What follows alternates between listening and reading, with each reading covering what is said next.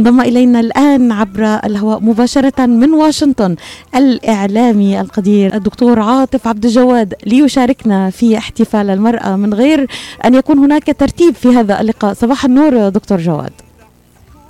صباح الخيرات أهلا وسهلا وألف مبروك. تهنئة لك أستاذة ليلى ولكل نساء العالم آه وأخص بالذكر أمي المرحومة التي اتصلت بها بالمناسبة شهر مارس هذا آذار آه هو عيد الأم في المنطقة العربية وفي مصر ففي يوم عيد الأم 21 مارس آه اتصلت والدتي من واشنطن لكي أرجو لها عيد أم طيبا فقالوا لي آه أمك الله يرحمها.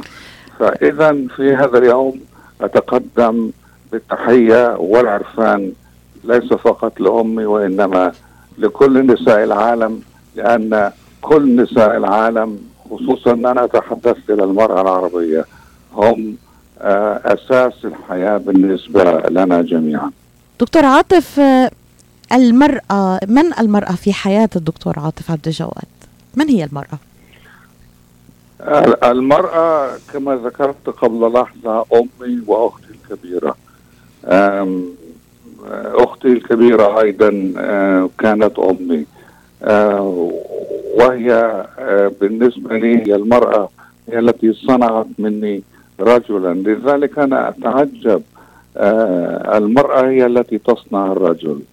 وأتعجب كثيرا عندما ينمو ويكبر الرجل من طفل إلى رجل يتحول عنها ويقول لها اجلسي أنت الآن في البيت لا داعي لخروجك لا داعي لعملك آه أنت لا شيء. آه غطي آه رأسك وغطي جسمك. أنت آه لا شيء أكثر من هذا الوجه وهذا الجسم. وينسى الرجل أنها هي التي صنعته وجعلت منه رجلا.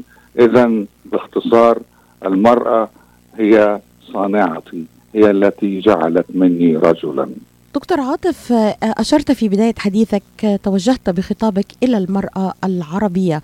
ما هي التحديات التي تراها الأهم الآن تواجه المرأة؟ وكيف تتخطاها برأيك؟ أنا بمتابعتي لمواقع الإعلام الاجتماعي الآن أصبحت أرى. بداية على الأقل بداية تغيرات طيبة للغاية الجيل الجديد من النساء آه العربيات بدأنا يدركنا أن لهن, لهن حقوقا أن لهن شخصية آه مستقلة أن لهن حرية اختيار لم أكن أدرك هذا وأنا بعيد عن العالم العربي. لكن هناك بادرة أمل الآن. التحديات كبيرة ما زالت كبيرة. المساواة التحرش الجنسي النظرة التقليدية المقللة من شأن المرأة بالنسبة للرجل يعني. وأيضا مسألة الحياة الحياة الصعبة كل مرأة ما زالت هي التي تعمل خارج البيت وعليها أيضا مسؤولية أجيال هي التي ما زالت تصنع الرجل عن طريق تربية الأطفال. إذا هناك تحديات كبيرة جدا لكني لدي أمل أكبر الآن على الأقل بمتابعة بعض ما يكتبه النساء ما تكتبه النساء على وسائل التواصل الاجتماعي. أرى هناك بادرة أمل في أنها إن شاء الله عن قريب سوف تتبوأ المركز التي الذي تستحقه. أشكرك جزيل الشكر على هذه المشاركة الصحفي والمحلل السياسي الدكتور عاطف عبد الجواد. كنت معنا مباشرة من واشنطن وهذه المداخلة في عيد المرأة العالمي. شكرا جزيلا على المداخلة. شكرا لك يا أستاذة ليلى.